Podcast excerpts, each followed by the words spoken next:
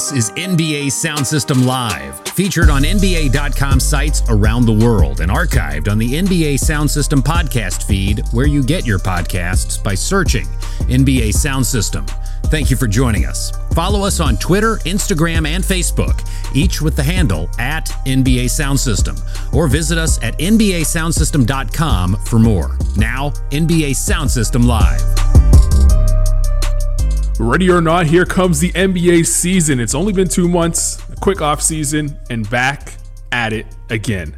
2020 2021 NBA season gets kicked off tonight, Scott. It is the Golden State Warriors visiting the Brooklyn Nets, and then the Battle of LA in game two. All of those games you can catch on TNT. Of course, you can catch that on League Pass globally. Uh, Scott, are you excited? Has it hit you yet that the NBA season is here? The new NBA season is here. I don't think it has hit me yet because just the timing of everything is so weird. E- even on the site, we're preparing for season previews and then Christmas Day things at the same time, and that's just not normal. Um, so from that perspective, it, it, does it's catching me off guard a little bit. But I know as soon as that that that jump ball goes up tonight and we get to see Kevin Durant make his Nets debut and Steph on the other side and Kyrie, it, it's gonna feel it's gonna feel good again.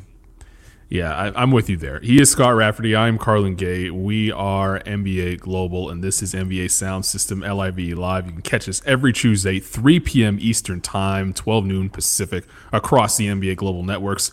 On this very episode, we will talk uh, some award predictions. We still have three left over from a week ago. Uh, we'll, we'll, discuss those, course, of the year, six man, MVP predictions. We'll also finally give our finals picks. We won't give you the winners, but we'll give you who will be there in the finals, squaring off in July.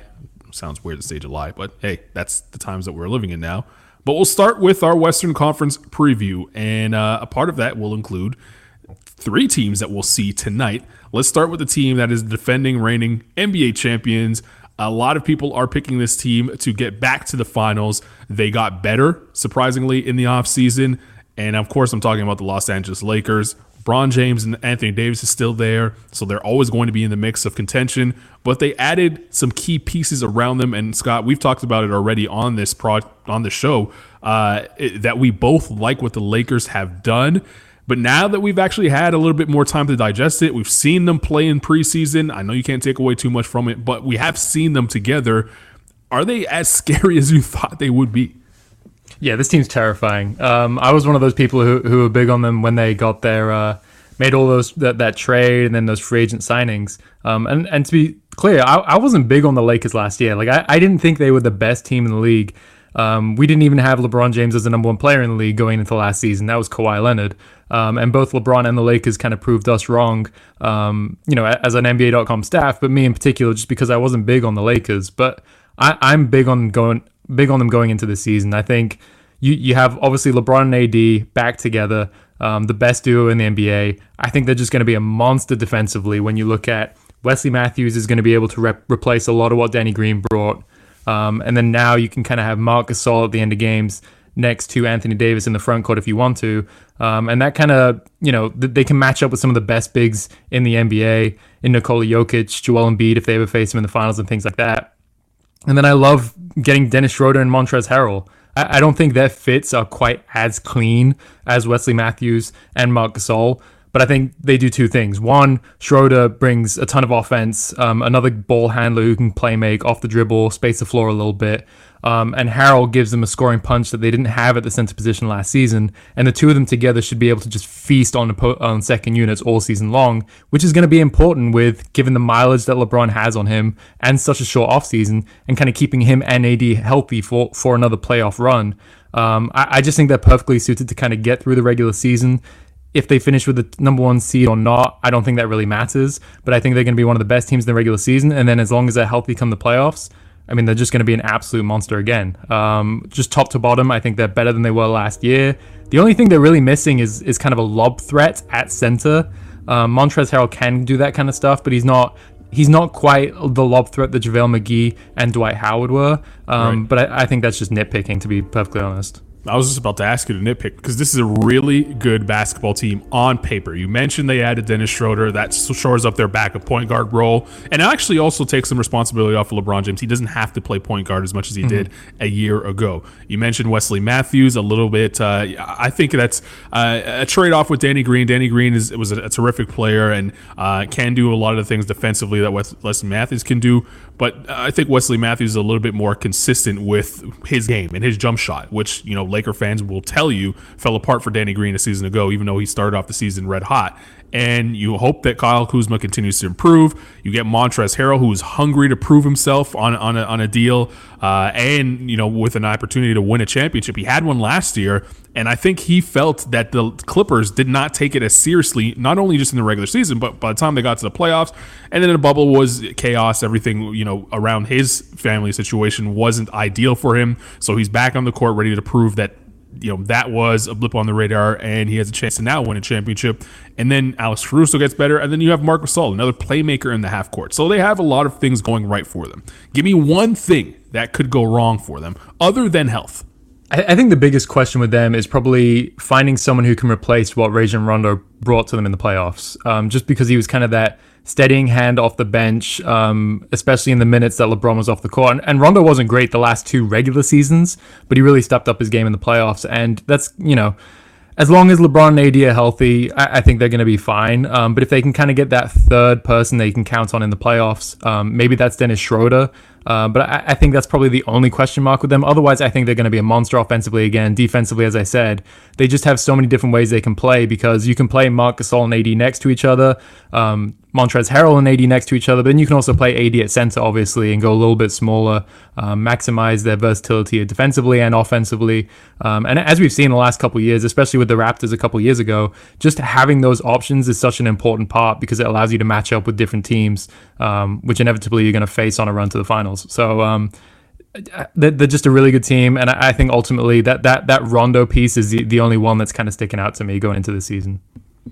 I think they're vulnerable again at the guard spot in terms of being able to defend elite guards in this league. And if they get into a series, last year everyone expected Portland to kind of give them some trouble. Didn't work out for them. I think Portland really ran out of gas by the time they saw the Lakers having to play, you know, those eight bubble games for them with the intensity that they had to play them with. Uh, and by the time they got to the Lakers, they were just they just ran out of gas. But I think that a team like you know the, the Nuggets, Jamal Murray, uh, you know Portland, um, you know, some of the teams that you'll see in the Western Conference that have elite guards uh, when we get to the Phoenixes, they may not be able to eliminate the Lakers, but they'll give them some trouble uh, in, in, a playoff series. And I think that if the Lakers can figure out, because Schroeder's not the defender that you know that, that uh, Rajon Rondo was, yeah, he can give you some more offense, but I don't think he's the defender that Rajon Rondo is. And if that is the case, then you're forcing LeBron to have to guard a little bit more instead of play safety, which he, he got away with a lot in the playoffs uh, last season. So maybe maybe uh, that's the way to kind of you know look at the Lakers and say that that if you're we're really trying to nitpick here, obviously, but uh, if you want to see the Lakers go down in a four seven game series, I think there's a team out there that if they can you know shore up uh, or have an elite guard go off on them, that might give them a chance at, at winning four out of seven. I mean, you just said it though. They, they faced Dame last year, and yeah, he ran out of gas and got injured. Um, but they kind of handled the Blazers no problem. They faced Jamal Murray, they faced James Harden, and they did that all without their best point guard defender and Avery Bradley, who's obviously now with the Heat. Um, uh, so I, I don't know. I, I hear you. I, I think that's probably the biggest concern on their team. I just don't know how much it matters because again, like they might not be able to guard point guards quite as well as other teams, but the reality is the teams that are going to give them trouble in that regard have just no answer for LeBron and AD. Um, mm. And I also think, by the way, Schroeder, the knock on him for so much of his career was that he was just an awful defender. Like every advanced metric painted him as one of the worst defenders at the guard position in the league. And obviously, you don't want to take one season and, and just run with that, but he was much better on that end of the court last season. So I think, you know, you, you hope that putting him next to LeBron, AD, Marc Gasol, uh, will kind of bring that back out of him. And yeah, maybe he's not, you know, as smart of a, he's not as smart as, as of a defender as Rondo is. Um, but even if he can give you know eighty percent of what Rondo did, may, maybe that's enough. Yeah, he is a better defender. I've seen him defend at uh, at a high level, playing for Germany in the national team. All right, mm-hmm. let's move to the LA Clippers. Uh, this is the team that. Uh, I think everyone expected to give the Lakers the most trouble last season, and they didn't even get to see them in the playoffs. They got eliminated by the Denver Nuggets blowing a 3 1 lead. A lot of turnover in LA. No Doc Rivers. They now have uh, head coach in Tyronn Lue, who has won a championship and knows what it takes to get a team back on the same page after kind of seeing somewhat uh, a lot of turmoil leading into you know a, a playoff run. Um, you know they've they've given out two big contracts, head scratchers in my opinion, to uh, to Marcus Morris and Luke Kennard. I know he's your guy, but he got paid a lot of money. Uh, hey, that, that raised my eyebrows yeah, it was a lot of money. Paul Paul George resigns. Uh, good for him. He was able to secure his his future in L.A. The Kawhi Leonard situation. Um, people are trying to see. I don't know if people are trying to make something of it, but there's really nothing to be made of it. He can't go anywhere, and he couldn't he couldn't extend. So uh, we'll wait till the offseason to see if there's any real drama there. But this is the team they have. As long as Kawhi Leonard and Paul George are together, they're going to be talked about as one of the you know top five, six teams in the NBA with a legit chance of winning the NBA title. When we're talking specifically about the Western Conference, do they pose the biggest threat to the LA Lakers this season? I think they do, just because they have the star power to kind of match up uh, with LeBron and AD. And I think some of that has to come from Paul George being better than he was last season because uh, obviously he got off to that slow start. He, he missed the start of the season after undergoing shoulder surgery on both of his shoulders, I think it was. And he could, just never quite find a rhythm. Um, and again, I, I'm not a big, I've never been a big Paul George guy but he is only a season removed from being a finalist for MVP and Defensive Player of the Year. And I have a hard time believing he's fallen off that much that quickly. And look, he could have because of injuries, but I, I just think that he could have a bounce back year. Um, and suddenly, if you if you get the same Kawhi that they had last year in the regular season, because it's easy to forget that Kawhi basically had a career year across the board um, in his first year in LA. You get a bump from Paul George. I think Serge Ibaka was a very good pickup for them, uh, replacing Montrezl Harrell. You can make the argument that Montrezl Harrell is a better player right now than Serge Ibaka, but I think Ibaka makes more sense for this team. Um, offensively, he's going to be able to space the floor. Defensively, he's a little bit better at matching up with a guy like Jokic, who just absolutely shredded Harrell in the in the playoffs last season. Um, and then Luke Kennard, I, I, think we talked about this a few weeks ago. I, I think he's just a, a, good pickup for them, a guy who can play with and without the ball in his hands. Um, he, he'll close games for them, I think, although it depends on how uh, how good he is defensively and whether or not he can stand. Um, the the biggest question for me is what they do with Lou, Will, Lou Williams because obviously he's been a big part of that regular season success over the last few seasons, but he's entering the last year of his contract, and I think if you look at this roster, he's probably the the the one player I can imagine them trading ahead of the trade deadline and getting someone in return to kind of make them a little bit better or, or you know correcting one of their weaknesses going to the playoffs. So that, that's going to be the one thing that I look at because outside of that, you know that Kawhi, Paul George, um, and Serge Ibaka aren't going anywhere. Zubac isn't going anywhere. I think he could have a big season now that he's kind of, you know, the the, the maybe, maybe not the clear starting uh, center, but I think things just kind of make a little bit more sense with their roster, and he'll benefit from that. Um, so I, I just think top to bottom, you look at that, especially with Kawhi and Paul George leading the way, that they've got to be even if they're not the second best team in the regular season, um, I think in, in, the playoffs they definitely have the second best potential in the West. Yeah, I, I agree with you. I, I, think they do have the second best potential in the West, um, but it's a close, close race between them and the next team we're going to talk about in a second here. But first, a reminder if you haven't yet locked into NBA League Pass, now is the time to do it. The 23rd features 13, Scott. 13 NBA games. The only way to see them all is if you have NBA League Pass. NBA League Pass, go on right now, subscribe. It's new, it's an improved. And I'll tell you what, I've used the app. I used the old app. The old app it fails in comparison to this new one because the new one is 10 times better, so much smoother. The transition between games, I was able to switch between games without a problem on my smart TV and uh, even on my phone was very simple, the easy transition. And also, uh, the add on, the NBA TV add on was huge, huge, huge for those auto market games that you, you get on NBA TV as well. So if you haven't at gotten the NBA League Pass, go out and get it. And if you had a bad experience with the previous app, let me t- sit here and tell you it is not the same thing. Brand new app, brand new experience, brand new season. NBA League Pass, get it now. All right, I, I, I, said that there was a team out there that I think could give the LA Clippers uh, a, a, run for their money for that, uh, I guess, second tier in the Western Conference. I think Can I guess where I'm going with this. Yeah, Can I, I guess you know this? yeah, go for it. It's. A, I, I'm guessing you're going to say the Blazers. It's not. It's not. Ooh, uh, okay. It's not the, the, the, Portland Trailblazers. As you know, I'm high on the Portland Trailblazers uh, and, and what they did in the offseason. but I think that the Denver Nuggets are uh, a nose ahead of them in the race right now.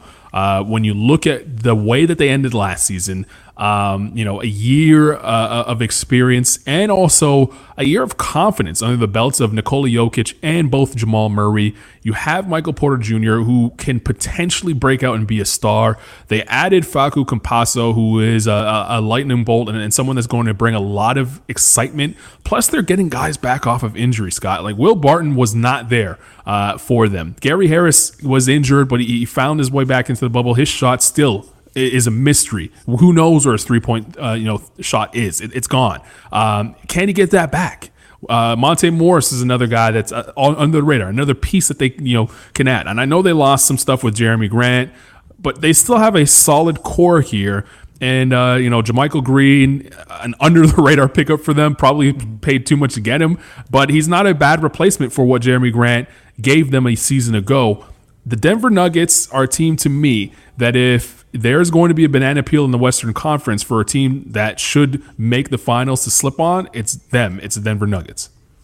I mean, after what they did last season, last postseason, I don't think you can count them out. They, they, have earned that respect, um, rightfully to be one of the top four teams in the West going into this season. My, my biggest question with them is defensively because I, I do think JaMychal Green was a good pickup for them, but he's not going to be able to do what Jerami Grant did for them defensively in the playoffs last year. Um, I mean, he, he he guarded basically every single position. There were times in that Lakers series where he was guarding LeBron and then he was guarding Anthony Davis, and he wasn't exactly slowing either of them down because no one can. But I think just having that one person who you can throw basically at anyone and you can just kind of live with, you know, you know that they're going to play good defense, they're going to stick to the game plan. Uh, I, I think that's huge, and they really don't have anyone who can replace Jerami Grant in that regard. And I think ultimately in the West, when you look at how much firepower these these teams at the top have, that could be their downfall um, because there's no doubt they're going to be incredible offensively. Jokic is an elite offense unto himself. Jamal Murray, I think we both expect him to take a leap this season. Whether or not that leap looks like the way that he played in the bubble, I, I don't know. I think that's probably expecting too much.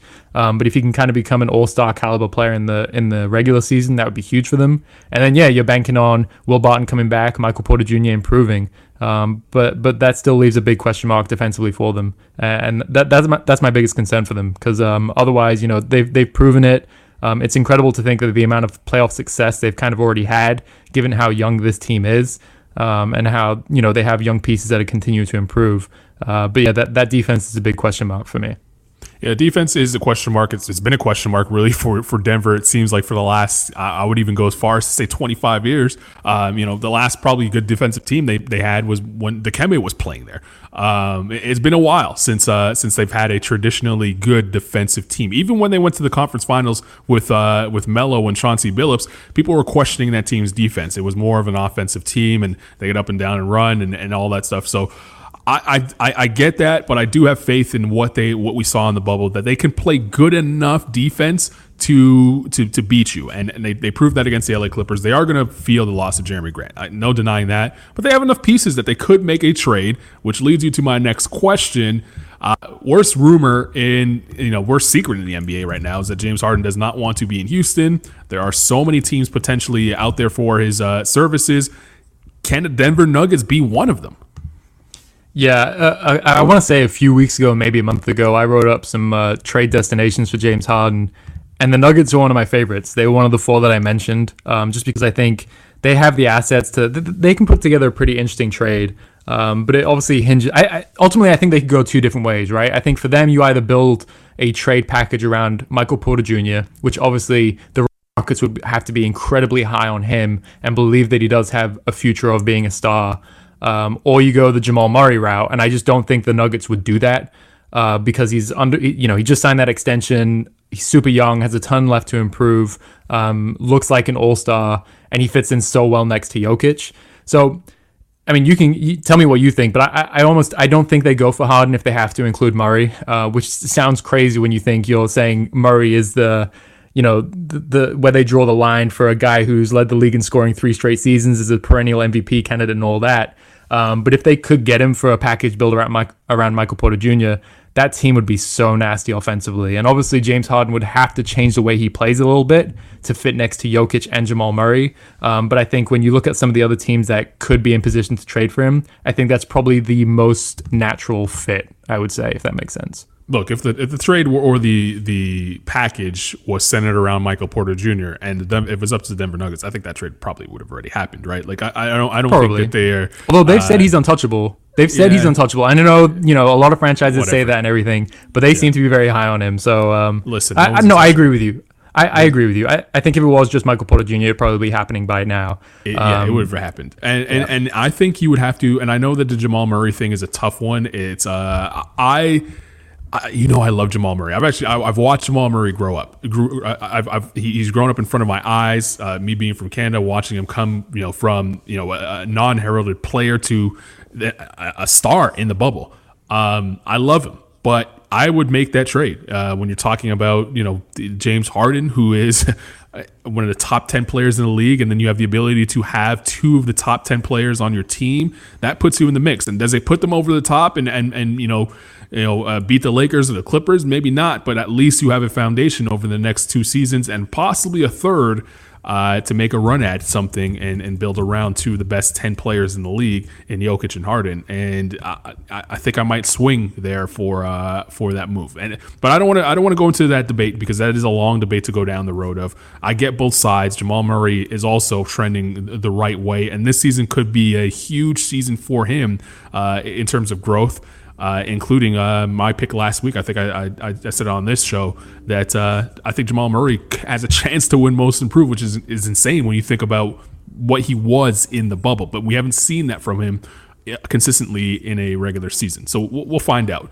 Um, it brings us to the Blazers. Uh, they did an incredible job in the offseason, in my opinion, at um, kind of plugging some of the holes that they had. You you questioned them defensively last year. They were one of the you know they were embarrassingly bad defensively last year. They go out and get two really good wing defenders in Robert Covington and uh, Derrick Jones Jr. Everyone talks about the Covington part of it, uh, and, and his, his play is going to speak for itself. But Derrick Jones Jr. is really good, and he is uh, he was one of the Heat's primary defenders last year. And also, he was the anchor of their zone defense that was so effective, putting him at the top with his length. I think there's there's something there that you know Portland could replicate, especially for a team that you know when their, their two best players in Lillard and McCollum aren't known to be lockdown defenders. You can kind of hide them a little bit in a zone defense, and now you have an anchor to do that. And maybe that allows them to play extra minutes. Uh, maybe that allows them to stay out of foul trouble. Definitely, they're bigs to stay out of foul trouble if you play more zone. So I like what Portland has done. I think that they're going to do. They're going to be a better team uh, in the playoffs. They're going to match up better against some of these be- these bigger wing teams, especially the Clippers. Um, I really like the Blazers. You're you're on the other hand, you're, kind of skeptical about them. Look, I, not to to have the same conversation again, but they have a huge question mark defensively still. I think because last year they ranked third offensively, which is crazy to think back on because they were missing Nurkic. Um, and they still kind of put together the third best or most efficient offense in the league. It was defense. They ran 27th on the le- in the league on uh, in defensive efficiency, and it wasn't that much of a gap between them and I think it was the Cavs at 30th. Um, and yeah, Covington and Derrick Jones Jr. are huge pickups for them, but I do wonder how much of a difference they're going to make in that regard. Like, are, are we? Do you expect them to be like a top 10 defense because to jump from 27 no. to 10 no, yeah but but but keep in mind it, it, yes they are just adding those two players but you mentioned it as well Nurkic wasn't there either and he right. is a good defender for his position and I know that Whiteside put up big time numbers defensively and, and, and definitely had fantasy owners happy but he's not you know the the the, the team defender um, that he could be and you know, Nurkic is a better team defender in my opinion right now. He may not be able to be the presence that Whiteside is in terms of you know the intimidation factor with blocking shots, but he's not going to make the mistakes um, and and allow easy looks as Whiteside does at from time to time. So I think you have to take that into consideration as well. Zach Collins is another guy who was in, in and out of the lineup last season, who is who is a, a plus defender. So I don't think they're going to be a top ten defender, and I know that's where you have to be if you want to tend for a championship. But if they could get back to the middle of the pack with that offense, that's still trouble. Yeah, and, and look, e- even saying the things that I just did, I think those two pickups were huge for them. I think they were really smart moves, and I like the the kind of options it gives them because they can go big with Nurkic. Obviously, we saw Covington play center with the Rockets last season after that trade deadline, and I, we might not see that a ton, but having that option of going small with Covington at center, Derrick Jones Jr. at power forward, um, and then someone like a Rodney Hood or Gary Trent Jr. Suddenly, you can you know you're a little bit quicker, you can match up, you can switch a little bit more defensively, and it just gives them a different look. Um, so I, I, but I do have some concerns defensively, and I think the center position is one that's going to be huge for them because obviously Nurkic coming back is big. Um, he it's easy to forget that I think he he was basically their second best player um, over CJ McCollum that season that he got injured, but um, he looked good in the bubble, but there's still a lot riding on him because if he goes down with injury or misses any time, suddenly that means more Enes Kanter, and we know what his weaknesses are um, and potentially, you know, some Harry Giles III, who I like, but suddenly if you have to expect him to play 20, 30 minutes a night, um, that's where it gets a little dicey. And same thing with Zach Collins. I, I, I, like Zach Collins. I think he's good, but obviously he's had injury problems, and I don't know how much you can rely on him. Um, so, so as you know, as high uh, powered as this team can be offensively, and I do think they have improved a little bit defensively. Um, that that that center position is going to be one that I'm watching just because they don't have a ton of depth there. Uh, moving to the Utah Jazz, um, they have uh, one of the best players in the NBA in uh, Rudy Gobert or Donovan Mitchell, whichever one you want to take it. Um, they at least have two guys that are in the top twenty of most people's rankings, right? Like he, that yeah. is a uh, recipe for a team that is what they've been the last couple of years. Get to the playoffs consistently, cause trouble in the first round, maybe make it to the second round, but then you're out of there. Um, but they have enough pieces, I think, around them. They had enough pieces last year, I think, around them to make some noise in the postseason. Unfortunately for them, they couldn't see them all in the bubble. Guys were in and out of the lineup. They get back Bogdanovich this season. Um, they're going to have Mike Conley, who now has his role kind of defined, playing next to Donovan Mitchell. And uh, and they don't have any controversy around that team. They know who's going to be there in the long term with Donovan Mitchell and Rudy Gobert being locked up um, in in in the foreseeable future. So is this the year that we find out what the Jazz really have built in Utah? I think the one thing they have going for them is that they should be healthy, right? Um, it's easy to forget that they didn't have Bogdanovich in the bubble, um, and I think he was their second leading scorer all season long, and huge for them. Just another guy who can kind of give them some offense, space the floor, um, which is crucial when you're playing uh, playing building a team around a guy in Rudy Gobert uh, who scores all his points at the rim. And I think defensively they should be a little bit better this season than they were this season than they were last season. Derrick Favors, um, which was the, kind of that big move in free agency, wasn't necessarily a flashy pickup, but he's been with his team before. Those Jazz teams with him and Gobert were monsters defensively, and I think that will improve them in that regard. The one thing that I'm going to be watching for is Mike Conley, um, because last season he had a really down year for the Jazz, and they need him to bounce back and kind of be that borderline all star to reach their full potential. Um, and I think there's you know a good reason to believe that he will. Uh, like kind of like the same thing with Paul George. Conley's only a season removed from averaging a career best 21.1 points per game, um, and I think he also averaged the second most assists in his career with 6.4. And obviously that Grizzlies team was kind of bare bones at that point and and built around him. Um, but but I do think you know he has the potential to be kind of the ideal point guard to play next to Donovan Mitchell because he can play on and off ball at such a high level, and he's a really good defender. Um, and I think, you know, if he can kind of get back to that form and then Bogdanovich is healthy and they can kind of keep that starting five or move Joe Ingles in and out of that starting unit because that those starting four plus Joe Ingles last year was one of the best lineups in the league. Um, so to have six of those guys you can count on, um, maybe Donovan Mitchell takes another leap this season. Uh, like we were just talking about Jamal Murray, Donovan Mitchell was an absolute monster in the bubble. And if that's a sign of what's to come, that would be huge for the Jazz. So I, I, I don't know if I'd put them in the same, I don't know what tier I would put them in in the West. Um, but they could absolutely be a top four or five team in the regular season. I, I would not be surprised about that at all if Mike Conley can shoot as good or anything close to as good as he shot in the bubble, that is a plus for the Utah Jazz. In the seeding games, he was uh, 37% from three point range. And if you remember, he came back from injury in game three against the Denver Nuggets, nailed seven of eight from three, uh, leading to 27 points in that, uh, in that big win and kind of got them going in that series. And he averaged across that series almost 20 points per game on uh, 50 3% shooting from three point range. Yeah, that would be huge if they can get yeah. that version of him. If they can get that version of him, he's obviously not going to shoot over 50% from three point range. But Yeah. he, it seemed like he figured out his spots and where to pick them next to Donovan Mitchell. The question is, is going to be if he's going to be able to figure out his spots uh, and where to get them next to Donovan Mitchell and Bogdanovich, who is also coming back into the lineup. All right, let's get into the Houston Rockets, who have uh, the biggest cloud around them being that James Harden does not want to be there. Um, they they are uh, actively searching for a trade, according to all reports.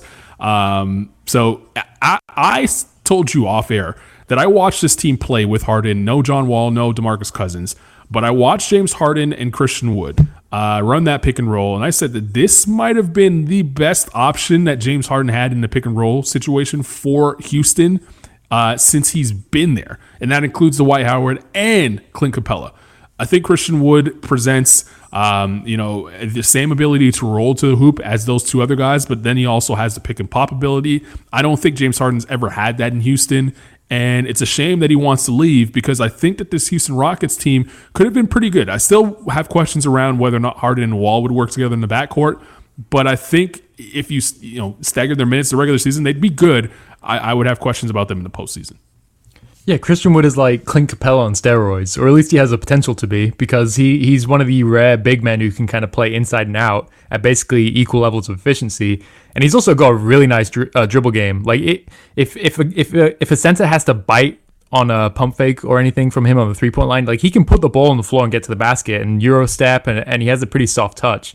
Um, he has the potential to have a huge season. We talked about him a little last week. I I think he's he's my candidate for most improved, um, just because he ended the last season on such a high, and I think he'll carry that momentum into this season. So yeah, I, I'm with you. I think James Harden and Christian Wood have the potential to be a dynamic like one-two punch in the West. John Walls looked great in preseason. Um, Demarcus Cousins might be able to give them a little bit of something. Eric Gordon, if he's healthy, um, would be huge for them. And I think yeah, you're probably looking at one of the best offensive teams in the West again. Um, any anytime James Harden is healthy and playing, uh, the Rockets are, a playoff team, um, and he's you know a top ten offense onto himself.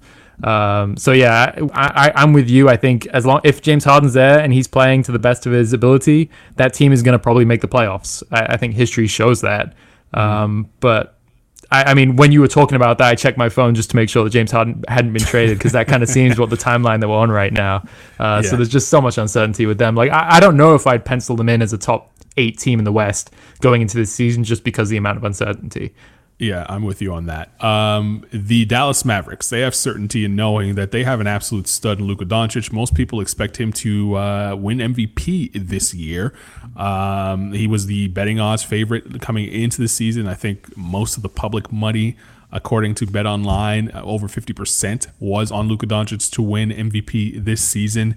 And uh, he had an incredible year last year. Now, this Mavericks team is a little bit different this season. They also lose their offensive coordinator that helped uh, kind of quarterback the uh, best offense or most efficient offense in NBA history.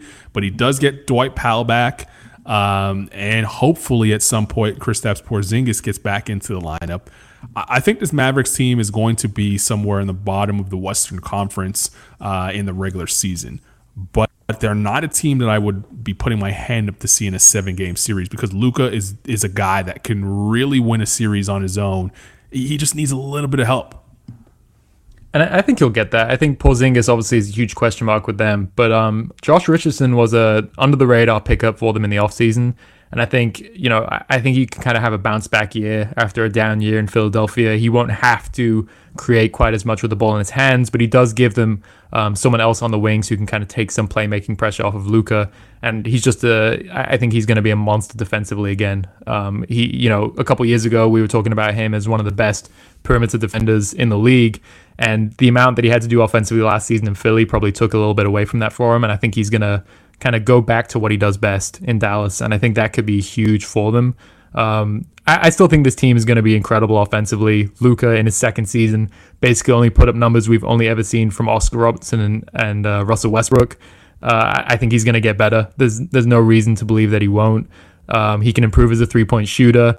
Um, the Mavericks were one of the worst teams in the clutch last season. I think that's a big thing that they can work on. Um, and if they improve in that regard, that will kind of raise their ceiling. So I, am fascinated by them because I, I do see people kind of all over the place on them. There's some like you who see them kind of finishing at the bottom of the West uh, playoff picture, but I think it was the Athletics. John Hollinger had them as his projections had them as the second best team in the West this season. What? Yeah, um, I love John so, Hollinger, but he, he he needs to pass over whatever that is that uh, he's on right now because that is the second best team in the Western Conference. Is expecting every other team to not field a, a, an NBA team this year? Second best. I mean, Luca's Luka's a regular. He's going to put up numbers in the regular season. He's going to carry that team. Um, hopefully, he can stay healthy. Because one of the things that doesn't really get talked about about Luka, it seems like, is that he always gets a little bit dinged up. He always seems to be dealing with something. He'll miss a little bit of time. Um, so if he can stay healthy, I, I, I think I wouldn't surprise me if the Mavs finish in the top four in the Western Conference in the regular season. Would it you? Yes. Really? Yes, Why? There is there's great teams in the Western Conference. You're talking about Utah. You're talking about uh, the the Nuggets. You're talking about the Blazers, which I'm you know I'm high on.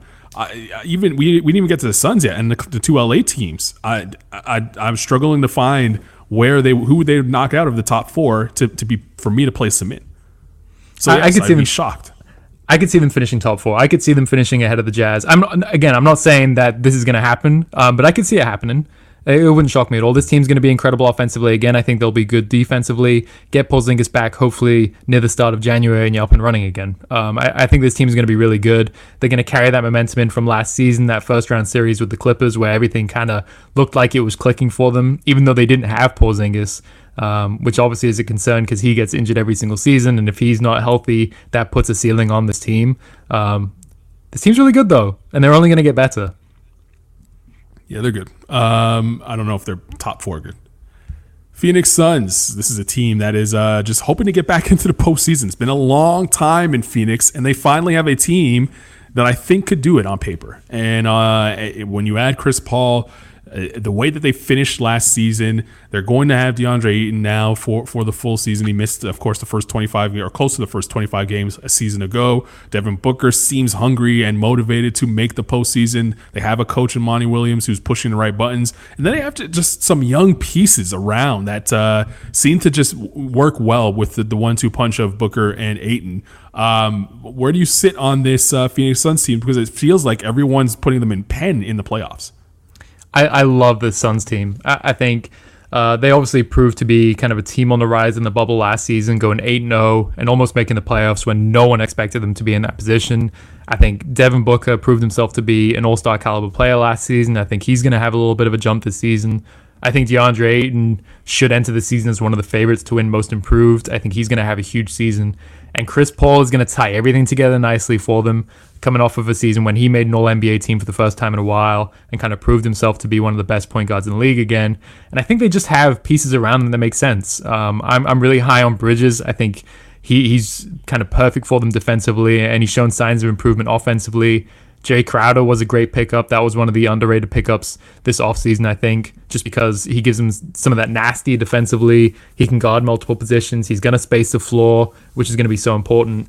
Um, and I think, I, not to get too ahead of ourselves here, but I, I think they have the coach of the year um, on the sideline for them. Um, mm. I, I, think Monty Williams is going to kind of put everything together in position for them, and I think they're going to be really good offensively. I think they could be good defensively, and to me, I, I think it's a no-brainer that they're a playoff team, um, and it would be an absolute disaster if they weren't, just because the, the moves that they've made, um, the the improvements that I'm banking on, uh, th- this team should be a playoff team in the West. I agree with you with uh, except for the two things. One, I don't think that uh, I have a different coach of the year, and and if you know DeAndre Ayton, the number one overall pick, wins Most Improved, they should throw the award away. That should not. Oh, don't do this! Don't do this! Don't do this! Brandon Ingram won it last year. Pick. Brandon yeah, Ingram won it last year, and he was the number two pick. I don't think he should have won it either. Anyone that's in the top three should not win the award. You, you should. Yeah, but these aren't. These that's aren't, why you were selected in the top three. These aren't the Carlan Gay awards. You know, I know. There's, there's, there's a number of people saying, should, You should be eliminated from the conversation if you were picked in the top three. I, I and I'm even shrinking it because it really should be the top five. But uh, we'll, we'll stick it with the top three. Uh, team that uh, I, I, guess I'm excited most to see. One of the teams that I'm excited most to see is the Golden State Warriors. Mm-hmm. Um, haven't seen Steph Curry play meaningful basketball in a long time. I'm excited about that. We get to see him play opening night tonight against the Brooklyn Nets. Draymond still not uh, completely healthy. Hopefully, he gets back to the lineup soon. But uh, they have an interesting team, Scott. They have an interesting team, and they're going to rely a lot on guys that uh, you know. In Andrew Wiggins hasn't been the most reliable. You know, I'm the leader of the Andrew Wiggins fan club. This is a year where I think that uh, he can turn that around and become consistent. Uh, Kelly Oubre Jr. He had a great season last year, and I think a lot of people are uh, maybe overrating him a bit. He, he was he was he was incredible last year, but I don't know if I'm as high on him as others. And then you have a number one or number two overall pick who's going to make his debut starting for the team against the Brooklyn Nets. No summer league, no training camp or limited training camp, no preseason games. He gets thrown right into the fire after three, a handful of college games in, in James Wiseman. Uh, this is an interesting team. I think they're a playoff team, but I don't know it's going to be close. Like they're going to have to have everything go perfect for them to make it, and that's unfortunate because had Klay been there, I think this would have been a contending team. Yeah, I'm right with you. To, me, I, I, can't wait to see Steph back. It, it's easy to forget that he's one of the most electrifying players in the league. He's a perennial MVP candidate. He does stuff on the floor that no one else in the league can do. Um, in preseason, obviously, you want to take everything you see in preseason with a grain of salt, but he looked great. He was back to doing Steph things. Um, and that's obviously huge for the Warriors and just huge for the for the league um, because he's just, he's just so much fun to watch and he means so much. My concern with them is that he's dealt with injuries the last couple years. Um, he, he's getting a little bit older, and there is so much riding on him being healthy, um, especially now with Klay Thompson being out. Because if he misses any time, this team is is looking quite a lot like the one last year. That was one of the worst teams in the Western Conference. Um, and obviously, you, you, said it. Like Andrew Wiggins improving would be big for them. Kelly Oubre gives them something they didn't have last year. Um, James Wiseman was the number two pick in the draft for a reason, but he's also, like you said, he played like three games in college. He's not having any summer league, um, a condensed training camp where he missed some of it. Um, so I, I, this is one of the teams I, am fascinated to see them because I think they're going to be a ton of fun when Steph is out there, obviously. Um, but there's just so much riding on him that uh, it, it is going to kind of test the boundaries of what he's capable of doing as you know the the, the leader of this team. Um, and, and, like you said, Draymond too. If if he's dinged up and dealing with injuries all season long and can't play, um, that's huge as well because he's their best defender. And without him, their defense is probably going to fall off a cliff as well. So um, mm-hmm. yeah, fa- fascinating season for the Warriors, and it's just such a shame that that Klay is not going to play. I love that finally, I feel like, and we talked about this off uh, the air a little while ago, but I love that this season it feels like Steph's finally getting the credit for the type of player he is. Because I think on, uh, when you, if you were to, to really step away from Steph's greatness and you looked at this team, you might say that they have a chance of missing the playoffs. But so many people believe in what Steph's ability is on the court, how good he can be that I, I haven't seen many t- people uh, really say that this team is not going to make the postseason, and I think that is just a credit for to how good Steph is. After all these years, when people tried to downplay his greatness, we're finally seeing maybe people go the other way, and I don't want to say overrate his greatness, but for lack of a better word, overrate his greatness and, and putting this team that is uh, when you take him away from it, probably uh, back into the lottery. Um, he is that good, and, and, finally he's getting the credit for uh, how good he can truly be on the basketball court. Um, one more team we could get to. Uh, I'll, I'll, leave it to you. Give me either Memphis or the Pelicans. Which one would you prefer to talk about? Um, that is a good question. Let's talk about the Pelicans. All right. Of course, you're going to pick the Pelicans. Zion Williamson, Brandon Ingram.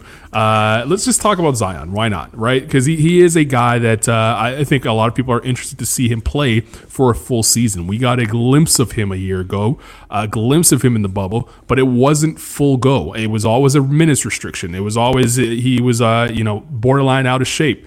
Now he's in shape, according to reports. There's not going to be a minutes restriction. There's a system in place. There are pieces around him to succeed. What do we expect out of Zion? Well, the, the interesting thing about this team is that I think if you just look at them on paper, they look like a playoff team. Like Eric Bledsoe, Brandon Ingram, Zion Williamson, Steven Adams, Lonzo Ball, like that's a good starting lineup. Uh, but the question with them is kind of how do all those pieces fit together? And I think that's the big thing because uh, I'm I'm huge on Zion. I think he has a potential to be one of the best players in the league. I think what he did prior to the bubble last season was he, he was putting up numbers that we've just never seen before or we haven't seen in, you know, 20, 30, 40 years from a rookie. Um, but he is a very unique player in that he's he's a six foot six guy who plays center on offense. Um, and how do you maximize that and find the right players around him to enable him to be reach his full potential offensively? Um, and you know that that starts with Brandon Ingram, who they've just committed a max extension to. Um, can they kind of be on the same page? Can he can he fit next to Steven Adams? I think defensively, Steven Adams is is going to be big for them. Um, the two of them are just going to crash the glass, and they're going to be so annoying for teams to play against because they're going to be so physical. Um, but obviously, Zion is at, his, at his best when he's playing in space, and Steven Adams doesn't provide any of that. Um, Eric Bledsoe, we know all the problems with him offensively. So, so I I, I picked the Pelicans because I think they're a fascinating team, and also Stan Van Gundy, first season as the Pelicans head coach, replacing Alvin Gentry um, to see kind of how what what he what changes he makes offensively, defensively, um, whether or not he can get the most out of Zion, but also guys like Lonzo Ball, Brandon Ingram. Um, I, I, just think from top to bottom they're a very interesting team. I think the Pelicans are a better team out of uh, the two teams we were going to discuss, Memphis or New Orleans. But I think New Orleans, or, or rather Memphis, uh, with the fact that they're going to have a chip on their shoulder. They not many people are yep. you know predicting that they're going to even make the play-in game, and they you know were kind of that odd team in the playoffs last season. Most people are like, ah, oh, we don't want to make, we don't want to see Memphis make the the, the postseason because the Lakers are just going to sweep them. And Memphis kind of had that chip on their shoulder all year long. They were that team that was, you know, preventing us from getting a Zion LeBron matchup and, and then eventually a Dame Lillard LeBron matchup. They got that Dame Lillard LeBron matchup. But this season, um, the expectations are going to be low in Memphis. Rookie of the year, Ja Morant is, is kind of getting the the uh, the highlight reel uh, moniker and, and not good player. I see a lot of that online. Memphis has a good what? young team. I see a lot of that online. It's weird. Really? People that don't watch Memphis play, there's a lot of jaw. you know, I don't want to say haters, but there's a lot of jaw skepticism out there. Um, and this He's team, a real deal has a lot of players that have chips on their shoulder. And Ja Morant, Dillon Brooks, Jaren Jackson Jr. if he could get back healthy, Brandon Clarke, they, uh, Jonas Valanciunas. They have a team that uh, can really go us against the world and surprise some people. Not, I don't even think anybody knows who their head coach is. You know, I I couldn't have picked him out of the lineup this time last year. So I'm well aware of who he is now. Taylor Jenkins, shout out to him. He had a great season last year. Could have been in the running for coach of the year. Um, hopefully, uh, Memphis turns it uh, into some success this season. All that uh, negativity around them. All right, let's quickly run through our award predictions. Uh, before we go here, let's start with six man of the year. Who do you have? I have this is a really tricky one um, because I do think a lot of the leading candidates might actually end up starting too many games to, to qualify for this award. But one guy I think is going to be super productive off the bench this season and also come off the bench all the season, if not most of it, is Montrezl Harrell. And obviously he won it last year, so we know what he's capable of.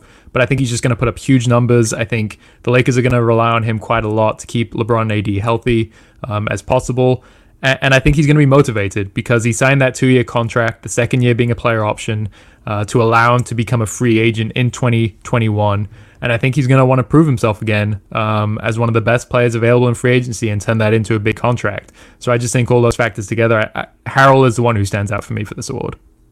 Yeah, I'm with you on that. I have uh, Dennis Schroeder uh, as my mm-hmm. pick and my official pick. He's, uh, I think he's going to be uh, in a situation where if the Lakers end up playing their starting lineup for 72 games, um, he could be right there in the running. But I don't think that will be the case. So he's my official pick, but my backup guy, uh, I, I, think I would have to go a Caris LeVert in Brooklyn. Um, Caris LeVert would be my uh, my backup selection if I had to pick one for six man of the year. Um, do you have one? A backup one just in case Harrell plays too many games? Something to keep an eye um, on. LeVert's a good one. Um, honestly, the other pick that I was going to go was Schroeder. I just think he's going to start too many games. Um, mm. Norman Powell is another guy who stands out to me because I think he started in too many games last season as well, just because the Raptors were one of, one of the most injury riddled teams in the league. Um, but he had a career across the board, and he's a guy who, if he stays in that six man role in the Raptors and can kind of carry on what he did last season and stay healthy himself, um, he he could get some love for this award too. I wouldn't be surprised by that. Jordan Clarkson also is not a bad pick. He could put some uh, some points in quickly in succession. Coach of the year, I'm going with uh, a guy I hated on on this very podcast. I said his heat was hot, and uh, he turned around and won back to back 3 1 series in the bubble, and uh, in my opinion, saved his job and also solidified his ability to coach with his back against the wall. Therefore, this season, I think he carries that over and wins Coach of the Year. Mike Malone of the Denver Nuggets is my selection for Coach of the Year. Uh, who do you have? That's a good pick. Oh, yeah, you have, Um, have Monty Williams. I, I have Monty Williams. Yeah, I, I spoiled that one already. Um, I, I- I just think the Suns are going to be really good this season, and I think he's going to get obviously a lot of credit for that. Um, the, the hardest omission for me for this one was Erik Spoelstra because it, it is still crazy that he's never won a Coach of the Year award. We don't have to go through all those years, but he he is without a doubt one of the best coaches in the NBA, arguably the best coach. Um, and I, I think the success that the Heat had last season, um, if they're kind of a top four team in the East again, I think you know he could get his due um, and be recognized as the coach of the year just because it, it, almost feels like he, he just deserves it. Do you know what I mean? Like it, it is weird more- that he's never won it. Unfortunately for him, he got more credit for the job he did after the votes were put Yep. in and, and the run that the team went on in the bubble. So maybe he does uh, get some of that residual effect now. Uh, MVP, you didn't spoil this one, so give it to us now. I'm going Luka. Um, I, I think he's just going to have a huge season. I think that the, the Mavericks are going to finish high enough in the West for him to kind of get recognized as league MVP. And I think working in his favor is that there's going to be voter fatigue with Giannis Antetokounmpo. I think it's going to be really hard for him um, to kind of three-peat as MVP, even though he's just going to be incredible again in the off in, in the regular season because he, he's. I think there's a case to be made. He's the best regular season player in the league right now. Um, but I think until he kind of proves it in the playoffs, people are going to punish him for that for this award moving forward. And I think a lot of guys are going to be splitting votes. You know, AD and LeBron in particular, but potentially KD and Kyrie, um, Kawhi and PG. Um, so, so for me, Luka being the number, the clear number one option in Dallas, he's going to be ready to go from day one. No Paul Porzingis is going to be mean more touches for him, more opportunities to kind of put up big numbers, and I think the Mavs are going to build off of last season. So for me, he he's a pretty easy pick for MVP. Yeah, Luka is uh, is high up there on many people's ballot, which we talked about early in the show. But I just don't think that the Mavericks will have a good enough record to uh, to have Luka win the award. Therefore, I'm going with Anthony Davis. I expect the Lakers to be the top team in the Western Conference. I expect LeBron to uh, kind of coast in the regular season, and if that is the case, AD will win MVP. Uh, I think the narrative is out there that uh, he, he was one of the best players on the floor in the finals. A lot of lists have him as the number two player overall in the world. Um, our list, I think we we landed 84, if I'm not mistaken. Um, I, I believe that's right. I think it was uh, LeBron, Giannis, Kawhi, and AD.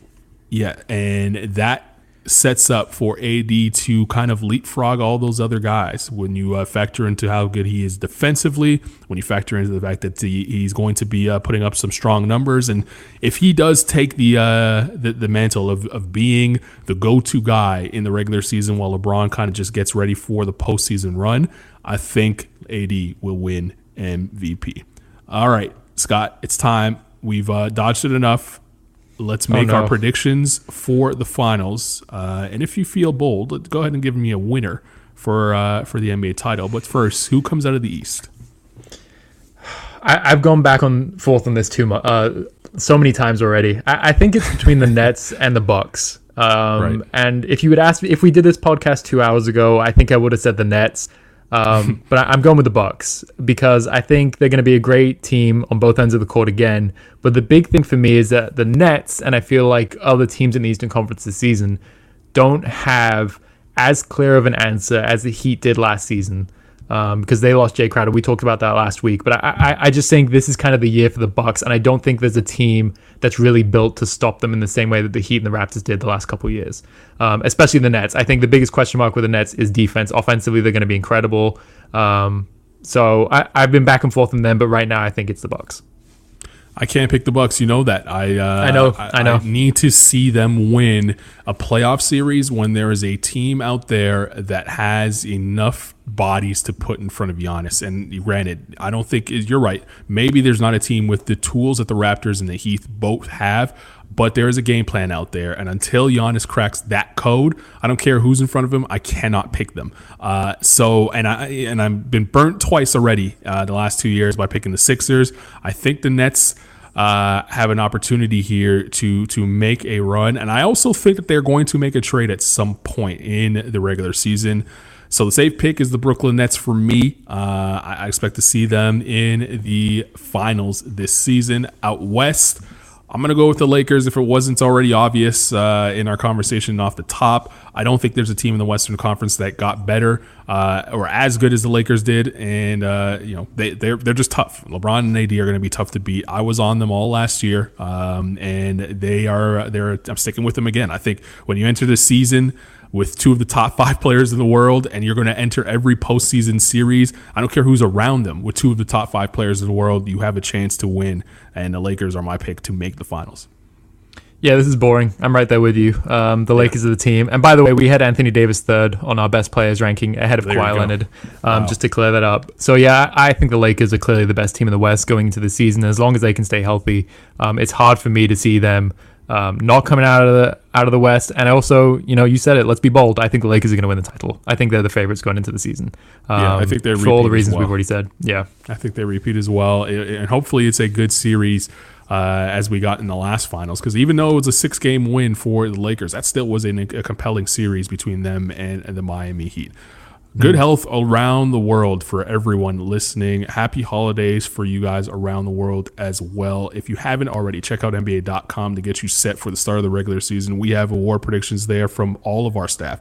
We have the top 30 players in the NBA, uh, and we have the top or the top players under 23, 23 under 23 in the NBA. Another exciting list. So many things leading you up to the start of the NBA season, which begins tonight. Brooklyn hosting the Golden State Warriors in the Battle of LA in game two. And a reminder if you haven't gotten yet, NBA League Pass. I remind you, and I'm saying as a user myself, the app is 10 times better, so much smoother. Go and get it today. Uh, 13 games on the 23rd, leading up until the uh, to the Christmas Day. Great games that we have for you in this league. For Scott Rafferty, I am Carlan Gay. We will see you back here, 3 p.m. Eastern Time next week on a Tuesday around the NBA Global Networks. Thanks for listening.